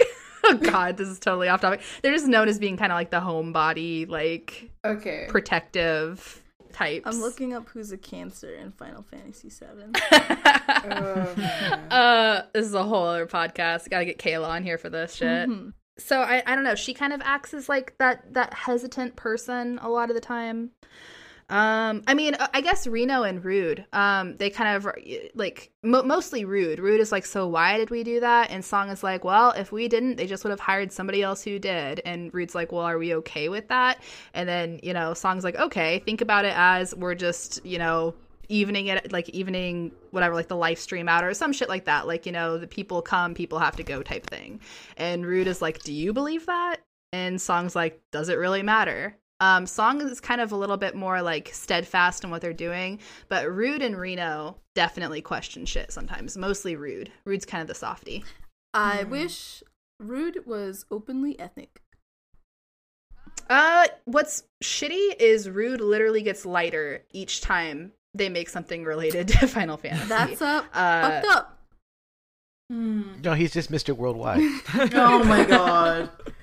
Oh, oh no. No, we're not I'm not having this discussion again. I no Rude in God. 305. God, no, please. Oh. What even is like Shinra's like postal code? Like what are you Well, now we know what its area code is. Oh god. Oh. Yeah, no, I agree with you though. Like Rude definitely in the first game is much darker. In Advent Children, he's a little bit lighter, but still darker. And then in this game, he is very light. but I really the Turks are actually like one of my favorite things about Final Fantasy VII. I don't know why. I just really love them. They're your Um, babies. They're they're my babies. I, I think they're so cool. I love maybe that's it. They're just cool. yeah, you're like the Turks are cool. Like they engage in large just scale acts of violence, but they are Yeah. incredibly cool and they are also But they- incredibly well dressed. So Look, everyone loves the sexy CIA. Oh yeah, my exactly. This is that's my problematic thing is I like cop animes in the Turks. Oh my god. Oh my god! You know, yeah, you know, I take it back. I was like, you know, this Mr. Worldwide thing may be the worst in the podcast, and then Jess is like, I like cops. I'm like, oh, woohoo! only only anime cops though, Only- only, psychopaths. God. so okay, this is gonna be what's funny is like sometimes I think about like natural segues and then I call it out. I'm like, this is gonna be a segue, and that totally eliminates any of like the natural thing. But that's is- that's what's happening. um, I wanna we're gonna go into combat and gameplay, and the way I'm gonna do that is talking about the Turks. Um, because the Turks and and Rufus Shinra, those are like you have those individual one on one fights with them, and with Sephiroth, um, I guess. Uh, well, actually, no, you don't. Only for a little bit, and then people jump in. Um, and at the very end, it's just a cutscene. You don't actually fight them by yourself. Um, but so Rufus and the Turks are like the real standout solo fights, and my favorite fights in the game were actually those solo fights. I loved fighting Reno. I thought it was so fun. Yeah, That's because he's And Rufus, too. Jess. That's true. I just love I just love him. He's just sexy. he's also he's also kind of a cat boy. Not as much as Sephiroth, but a little bit. Yeah, he is. But I don't know. What did what did y'all think about the combat? I loved it, even though I bounced off decently hard on Final Fantasy 15's combat. And again, I had to kind of ask myself whether or not it was partially nostalgia talking and me being like, oh, cool, like my favorite characters, but like a cool new battle system, yay! Like, um, so I I don't know. My opinion, I suppose, is like a quote unquote like objective one, or as objective as you can get about like mechanical combat in a fucking video game. But um, I thought that FF7's combat was fine difficulty wise. It was not anything spectacular. I thought the summons were hilarious and adorable. But um and the fights were enjoyable, like Jess said, like the fights with the Turks, some of my favorite parts of the whole game. But I don't think I ever had like a moment where I was like, wow, like damn, that shit slaps. Like, you know, I think I was like, Mhm. oh, this is good, like I'm enjoying myself and oh that's a really cool move or like, oh that dodge Reno, like fucking sick, mate. But like I never was like, wow, I had to put my controller down and be like, damn, this is really fucking captivating shit. Um yeah, yeah. Yeah, I don't know. I mean, I, I did really like the Hell House fight. Uh, I I did play I did play this again on hard, uh, just a little bit afterwards, just because I was like, yeah, like I wanna be a hardcore gamer, and maybe men will stop disrespecting me in the comments of my reviews. So I'm gonna play this game on hard. um, men did not stop They never disrespecting will. me. No. Spoiler, they're still doing it. It's fine. Um, but um, I did play up to Hell House on hard, and I thought the Hell House fight on hard was a great experience, but like chaotic. And I think for me, that sums up what I enjoy the most about FF7 Remake's combat is the times when it feels chaotic, but you have all the right tools to deal with it.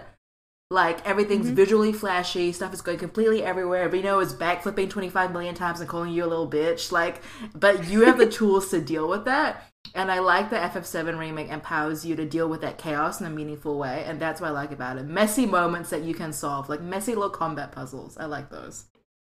Mm. I have a thematic question for y'all, um, because I am may- one of the few maybe defenders of the turn-based combat in Final Fantasy VII. Um, but something I actually really like about it is the emphasis on materia and how the characters' builds get structured out of this like very material thing. I think it emphasizes the way the characters are connected to the planet, to Earth, right, in a very literal way and the game expounds upon that like in a narrative sense but i think it's also there just in the mechanics right and it the that mechanic is still here in uh remake but i'm curious if that came through for y'all uh in this version of it So I think for me, um, I I really didn't like. Um, I shouldn't say that. I found the combat incredibly shallow.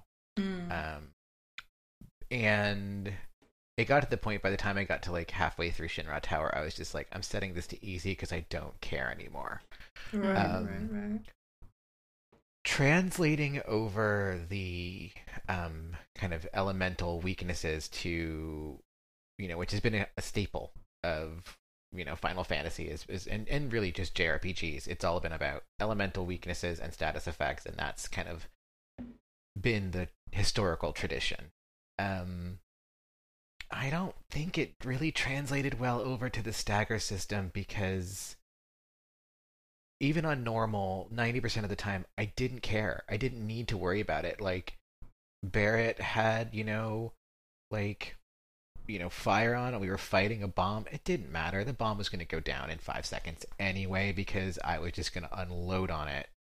Um, So I never, like, my materia, I just kind of loaded everyone up with HP plus and MP plus and then, you know, just like the basic I, everyone was really loaded with purples in my party because I was just like just gonna bump your basic combat skills because this is all I need.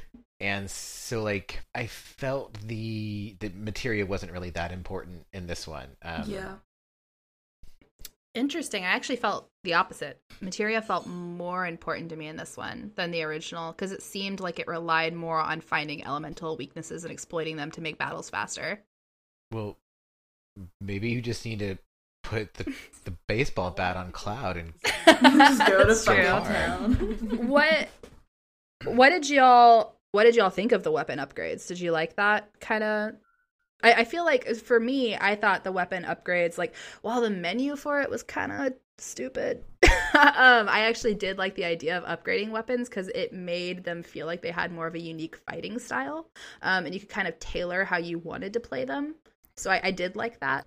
I don't think it went far enough. Um, I guess that's kind of like Mm. my whole thing with, with, with Final Fantasy VII's combat is it looks really cool, and it wants to look really cool, and it wants you to think it looks really cool, and that absolutely works. Like Mm-hmm. you give Cloud the baseball bat, and you just let you just you just go to fucking town, and and it's great. Like you're staggering left and right. You're getting all these crits. Things are just going down, and like it's cool. You know, Tifa, Tifa's just a fucking ninja. It's great.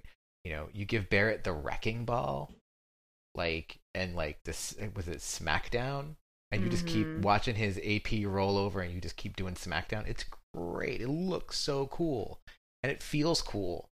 Um, but like again, like with the upgrading weapons, like in the original, you upgraded your weapons, you got a little bit more attack power, but mostly you got better materia slots. Mm-hmm. And in this one, plus attack, plus attack, plus attack, plus attack, plus MP attack, plus you know, or plus M attack, plus M attack, plus MP, new materia slot. Like, I never felt like they really gave me anything interesting. I never got new verbs. I never got expanded combos.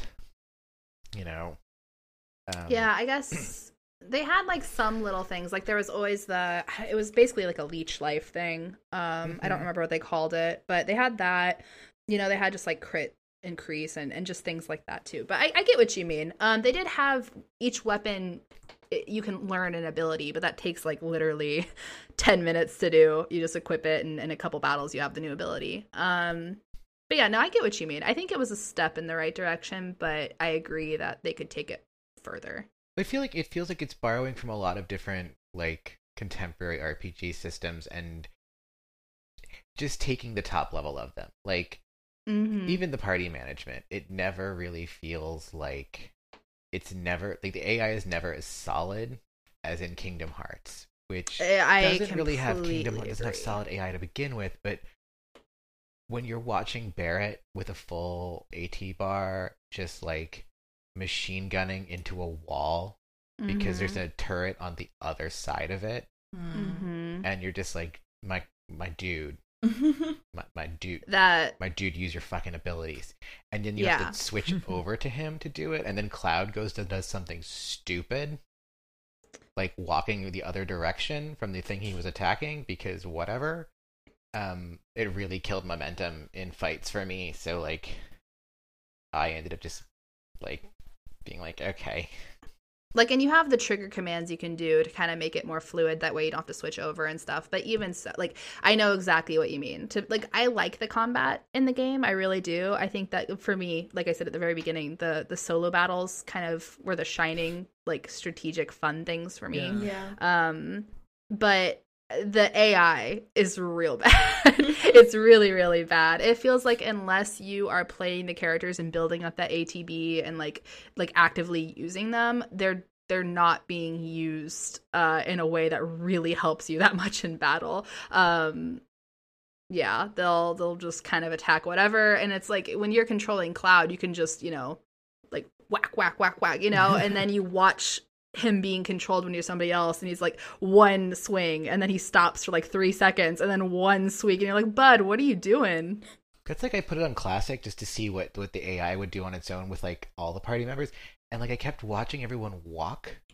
Yeah. enemies, and I'm like, like the AI would instantly switch Cloud into Predator mode, and I'm like, why are you doing that? The enemy's on the other side of the arena. yeah yeah Switch it's it's not intuitive roll. Intuitive Um, it is not intuitive at all i completely agree with that But I also thought like the parry system was really boring. Like, um, uh, God, is it the Reno fight when you first, when he like he's like you know it's all about like the parry system and like Mhm. mm-hmm. it's like okay switch to predator mode hold down r1 and its fight's over in a few minutes like Mm. um it never really required you to like care about timing Mm. And you can't parry multiple things. It's not it doesn't you know it borrows the stagger system from sekiro pretty heavily um, and really focuses on staggering as that is what you have to do to win the fight. Um, but it never gives you like really multiple interesting ways to engage with staggering. It's not like when enemies do this you're going to need to dodge and do this or you're going to need to parry this or you're going to need to you know the Mikiri counter. Like you know where you step on the spear in sekiro and then stab a dude in the chest like you never do that it's always just keep casting the elemental weakness or do enough damage from like you know to a, a weak point eventually you get stagger now use your limit break Mm-hmm. you know, one of the great things in Sekiro was when enemies would come at you with like six attacks and they would do six fast swings and you would sit there and you would have to parry each one. And it felt so good when you nailed it. And it felt bad when you didn't. Mm. Um, but like with the kind of this fight, it's kind of like, okay, you hold on the thing. Oh, you parried it. Okay. Get your attack in and then go back to, you know, your, your guard stance. And it just like, eh. It was, yeah it just it it all just felt so shallow to me. Um, like I joking with Austin Walker about it. I was like, I called it a dead end because I don't really see anywhere you really go with this. And you know, Austin was like, "Yeah, kids playing in a dead end is a lot more fun than kids playing in an intersection." Which, yeah, like it is fun to play in this combat system, but like with so many boss fights, I feel like it really needed to have more systems engagement because Mm-hmm. Like it all fell apart for me in the boss fights whereas like i kept playing the game and i'm like i want more trash because fighting trash in this is the first time fighting trash in a jrpg has been cool as shit no, that's I, I totally get that. I do agree. Like I, I enjoy and I think you're saying the same thing. Like it's enjoyable, but is it compelling? I don't know. Probably not. Listening to you, Dia, I like felt the same way about the combat. Like it was really neat, really nice. Seeing like all the ember kind of like flutter over was really pretty. Mm-hmm. But at some point, like I did start to get bored.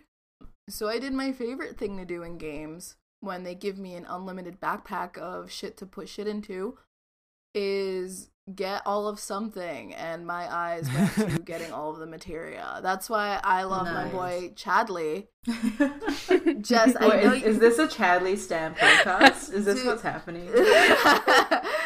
I, I know Jess fucking hates Chadley, but I love Chadley because he gave me the goods. He gave me the shit that I liked. So like in one boss fight, I would try like, oh, let me see if I have a team of all greens. Let's see what happens there.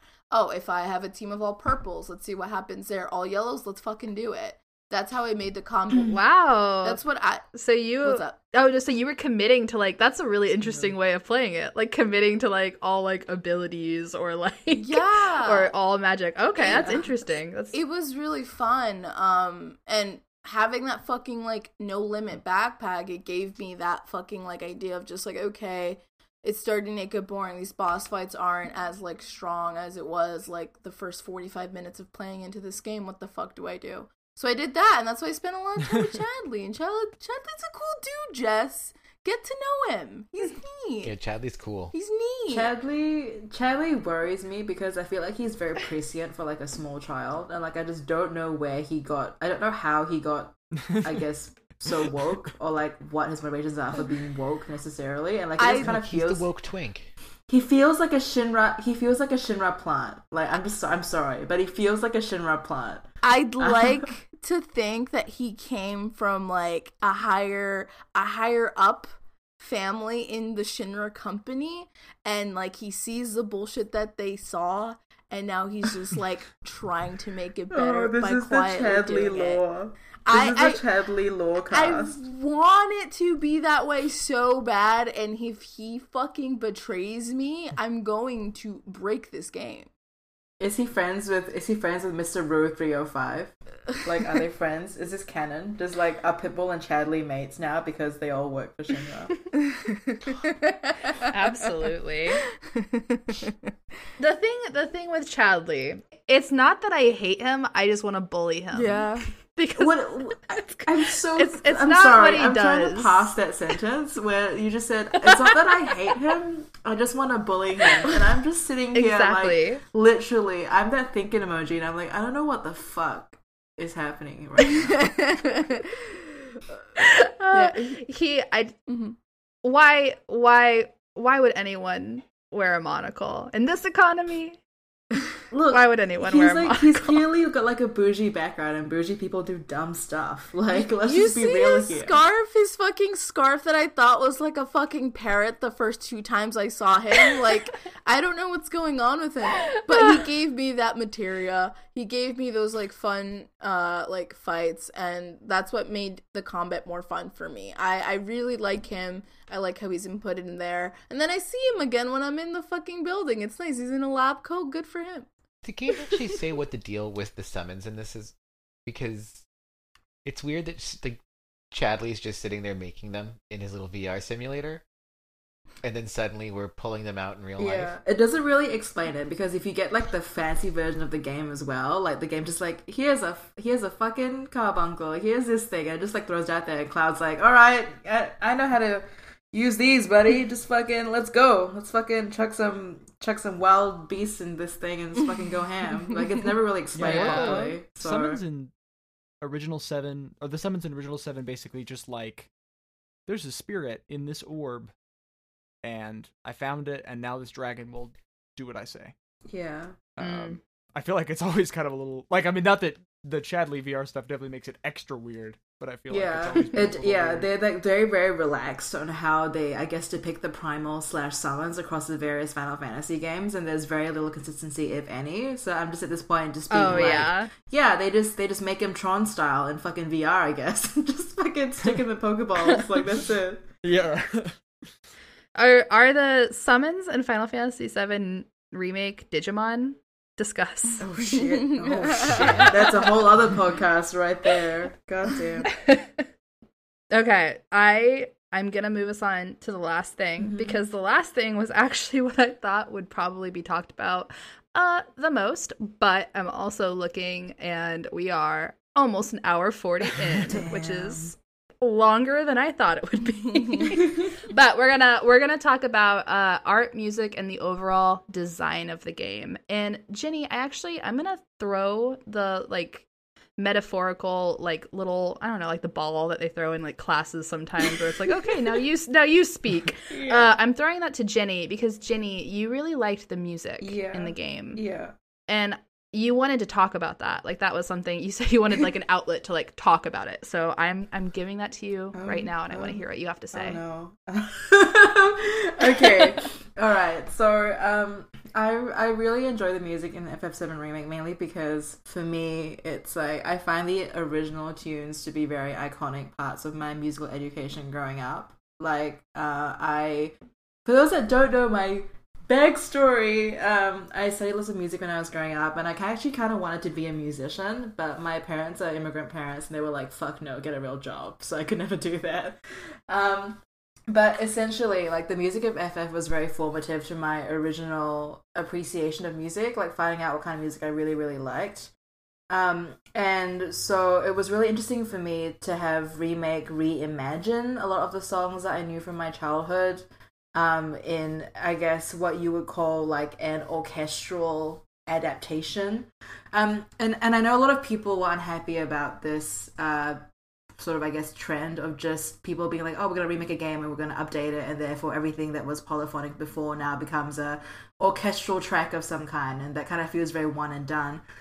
But um, for me, my enjoyment of the music in FF7 Remake comes from the way that it's almost used as a secondary narrative device. Like you'll hear the same theme, uh, three variations of it in particular areas, depending on what's about to happen next. And for me, this was very prevalent um, in the original, I guess, in the character-based sections. I actually wrote a pitch about this, uh, which I'm just going to read verbatim because I sounded very smart in that pitch um, and very stupid now. But what I was trying to say is that if, uh, if when you first, I guess, meet Aerith and then you hear Aerith's theme play throughout, when you're getting to know Aerith, you actually hear different variations on Aerith's theme. Um, whether or not it's uh, at different volumes, the theme being played at different volumes, uh, the theme being played at different sections using different instruments in the same orchestral arrangement. And you really have these moments whereby the music is used almost as like a layering narrative device. Like it'll increase in volume when something um, intense might happen, or what it will do is you'll use certain instruments like string instruments to denote a more emotional or more emotive use of the theme versus really strong brass instruments to donate something that's, I guess, more procedural or like to herald something. And I feel like the way that they do this in remake, the the music is almost used to direct you um, in a way. Like when you're doing side quests, uh, if you're like me, you did them all when you got them because you're an idiot. Um, if you did them all when you got them, you notice that the music will ebb and flow depending on how far or close you are to a particular quest, objective, or person. Um, and there are these little riffs that they have for for quest NPCs. Uh, there are these little riffs that you get when you find enemies, for example. And the volume of the backing track is used to denote how warm or cold you are to what you're meant to be doing next. So the music in FF7 remake, I think people don't think of it. People think of it from a sonic perspective, like a, a very sort of nice, pleasant aural accompaniment to what you're playing. But I think not enough weight is given to its use as a driving force in the plot to help push you along where the game doesn't give you visual clues or dialogue clues.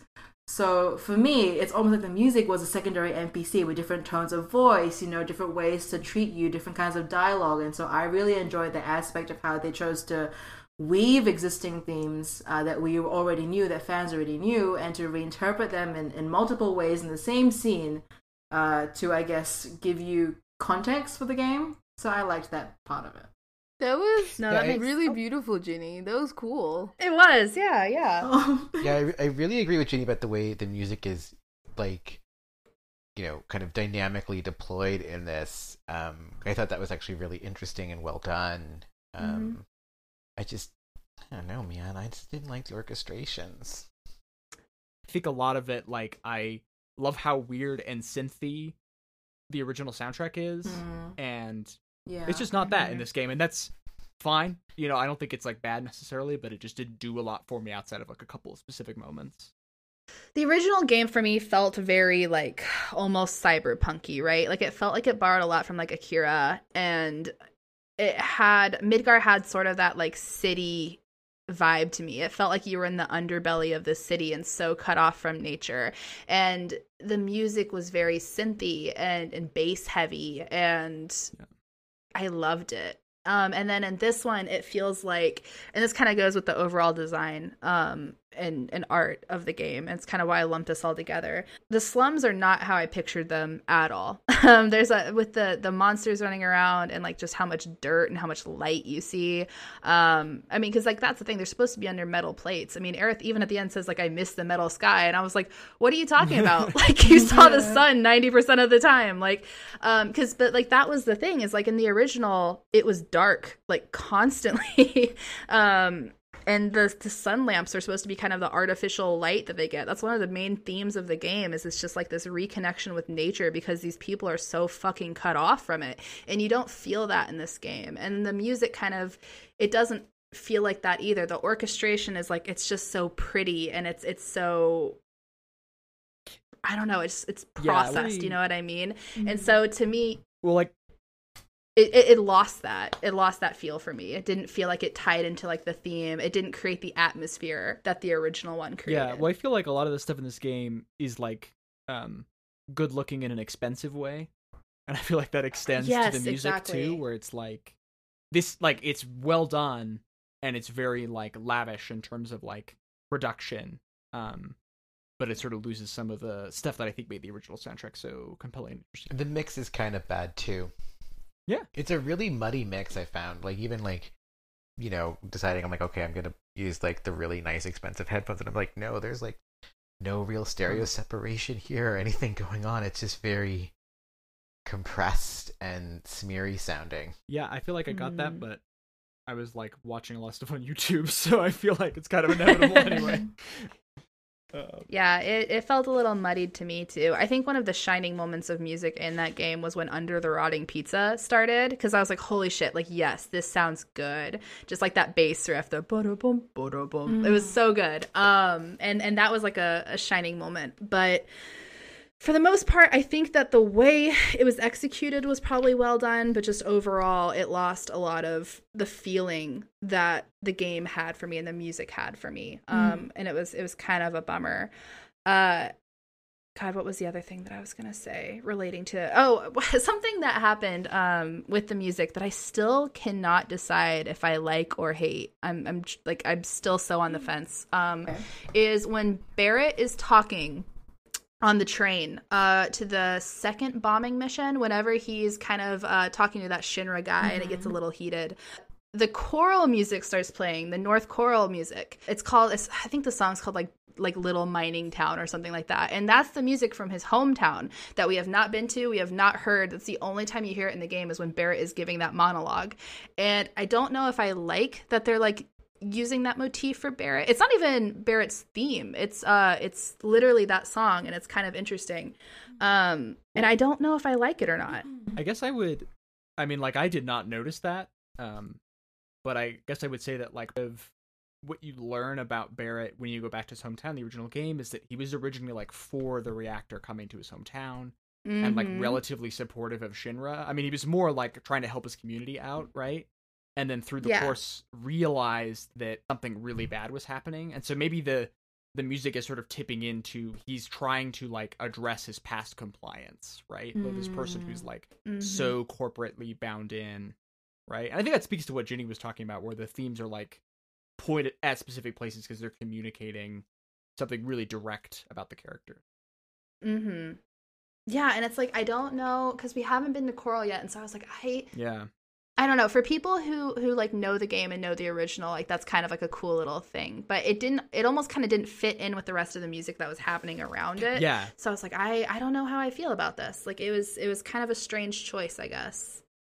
Yeah, well again it, it was on you. Not only like having played Final Fantasy VII, but like having played it recently or being like familiar enough with the soundtrack to be able to catch that, you know? Mm. hmm Um, and I feel like that's a weakness this game has in general. Yeah. I don't know. It's interesting. I think and and I already kind of talked about it a bit. The the art and overall design and even kind of the way like obviously I don't expect NPCs to like be as detailed as characters. Like that's just a ridiculous level of like detail that would need to be put into a game. But it felt to me just very like incoherent. Um like some of the ways that the NPCs were dressed, it just looked like they shopped at Gap compared to some people who were carrying around weapons and I you know, and just the way that the slums were depicted, um, you know, I pictured them very much being, you know, steel and and city and urban. Um and it really didn't feel like that when you played this game. It felt a lot more like earthy. Um, which is weird because that's like the opposite of what Midgar is supposed to be. Mm. Yeah. So I don't know. It was it was interesting for me. I, I guess the atmosphere of the game just felt very off in a lot of parts. But at the same time, I thought that the Shinra HQ was perfect. I thought they did a really great job. I love the museum tour. I love the stuff they added with it. I thought it was really cool. Something I thought was really interesting, Austin talked about on the uh, Abnormal Mapping spoiler cast, which is a great uh, listen that I would recommend. Um, he talked about how sort of the depiction of poverty in remake resembles like drenched LA, right, and sort of like urban sprawl. Um, which I thought was a really interesting way of like talking about uh that game because because in the original it's so cramped, it's so crowded, right, and you get the sense of like sort of impending like everything's just really really close to each other um and there's Mhm. a lot more space in this game and i think there's a way in which you Mhm. could read that um differently and i think austin does that really well on that podcast but i'm not sure how much it like leans into that in an effective way like it would be like there's that scene where you turn off the sun lamps right um, Mhm. and that could feel a lot more dramatic and powerful if you like knew what that was for other people Mm. you know in the city Well, Um, yeah, that's something that drove me crazy too, is because you turn off the sun lamps and then like nothing happens because everyone sees the sun. It doesn't feel like you're doing anything of consequence, Yeah. and I thought it was really strange. It's it like that was it just like the way that they depicted Midgar to me just felt very off. I mean, it's it kind of is more in line with how they depict it in Advent Children, but Advent Children also is like years later when like yeah. the plate's kind of like not as much of a thing. Like I'm pretty sure it's like partially. I mean, it's for sure at least partially removed. I don't know. It it just felt weird. It felt off. Um, and I think the music kind of contributed to that. but I do I do completely understand and I agree with what you're saying, Ginny. As far as like the music, it's it's more than just background noise. Maybe it doesn't create like this atmosphere, but it does give it gives the game direction, Mm. which is very cool. For me, I think the music was pretty neat. I think because I don't have a connection to the original, I think it's easier for me to kind of just go with the flow about stuff. Um, hmm for sure the steel environment, now that you say it, would make a lot more sense. Again, yeah, when Aerith fucking said that steel sky shit, I'm like, what? What? Um, it was really weird.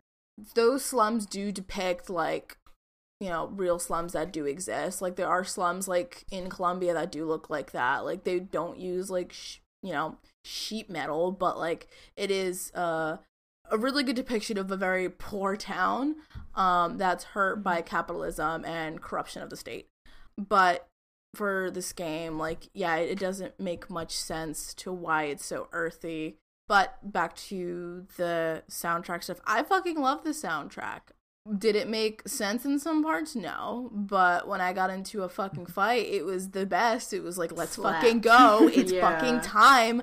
We gotta do this. And it made my like blood pump. Like it was really mm-hmm. good. And this is coming off just like two weeks ago. I played fucking Streets of Rage 4 and that soundtrack's really fucking cool. Um, it gave me that same feeling during combat. I'm just like, this helps the combat with like it being kind of like off and weird, but along with like my materia shit and like this fucking soundtrack, it's a lot of fucking fun. I really enjoy it, and I'll fucking listen to this on Spotify when I'm walking Oh, around yeah. when I'm allowed to walk around again. But I I really really liked it, but I understand where you guys are coming from because you guys are comparing it to the original and can see like where some shit's off. Um Mhm. and it's it's really good knowing that because then like there are some times where I'm just like this doesn't make sense and I'm like okay like now I know why. Yeah. But I think I mean I think this is a good point though. It's just like the Final Fantasy VII battle theme just pops. Like it's great. So, and so good. It's real It's so good. good. It's real good. yeah, so being able to like actually hit something, you know, with a big while that's going Mhm. off and like also the fact that there's like there's just a lot more music in this than there is in Final Fantasy VII and I think that does like help it in that, you know, Mm-hmm. that way. Um, Yeah, I I like the soundtrack. It was cool. Um, there are some questionable Yeah. songs where I'm like, why? But you know, it's cool. I remember beginning of the game they have like Hip Hop de Chocobo, and that's a funky tune. And my roommate walked in. It's a bop. yeah, it's my roommate walked in and they were just like laughing, like, what the fuck is this? um, yeah, yeah. So there are some questionable tunes, but they're funny. But yeah, I I, I love the soundtrack. Yeah, no, it's it's it's good. I think it's hard because like you always like walk into these games and like for me, I was like, I'm not gonna be that purist asshole. I'm not gonna be that purist Yeah. asshole. But then like there's certain things like the music where you're just like, oh, but like I'm really like that really means something to me. So and and you kind of you get those feelings there, and so like. I'm really happy that a lot of people really love it. I actually I bought the vinyl, and I will admit I bought the vinyl um, after I realized that the second disc was entirely the original stuff. um, because I was like, oh yeah, I want I definitely want the original Yeah. stuff. But like I'm still gonna listen to the new stuff. Like I want to hear it. Mm. Um, you know, like on on my record player and kind of see how that sounds. I'm excited. Um, but yeah, I don't know. I'm glad. I'm I'm glad that everybody seems to be enjoying it though. That I've I've seen online. it's neat. I think it's neat and it's cool. And I want to show my mom this because my mom yeah. has watched. Oh, I don't know if if you guys know. I know Jess knows, but my mom a couple years ago she watched Advent Children on like HBO or something. Oh my god. That's fucking Hey, like like like no context, just nothing, just fucking, nothing. Oh my god. She doesn't know. She doesn't know. But she, That's she, incredible. She loved it. She loved it. She's in love with Cloud. So when I would go to cons, like I'll take pictures of Holy Cloud shit. cosplayers and be like, "Hey, it's your man." She's like, "Yeah, it is." So Oh my god, Yeah. I love Your mom is my favorite person. That's That's adorable. She's crazy. Um, and like, I I want my brother to like play this with her because like she's in Rhode Island, I'm here in California, and like I know she'll love it and understand it because she like doesn't fucking know what's going on in Advent Children. She's just like, oh, pretty guys are just playing each other. This is great. Um, so when this came out, She's not wrong. yeah, so when this came out, she was like, "Oh, oh, that's so cool. Oh, I'll see if Josue will play it." And my my brother is just he loves League of Legends. He's not gonna play it anytime soon, but hopefully I can play this with her and she can see it and kind of like get it a little bit That's more. so Hell yeah. That's so funny. My mom's playing it too, but my mom also loved the original. And this actually reminds me of a tweet um, that Caitlin tweeted.